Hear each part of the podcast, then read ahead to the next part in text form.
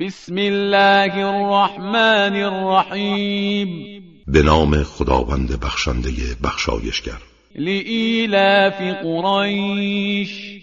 کیفر لشکر فیل سواران به خاطر این بود که قریش به این سرزمین مقدس الفت گیرند و زمینه ظهور پیامبر فراهم شود.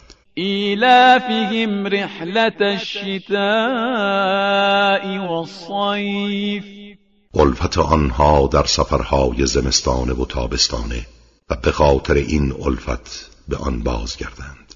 فلیعبدوا رب هذا البیت پس به شکرانه این نعمت بزرگ باید پروردگار این خانه را عبادت کنند.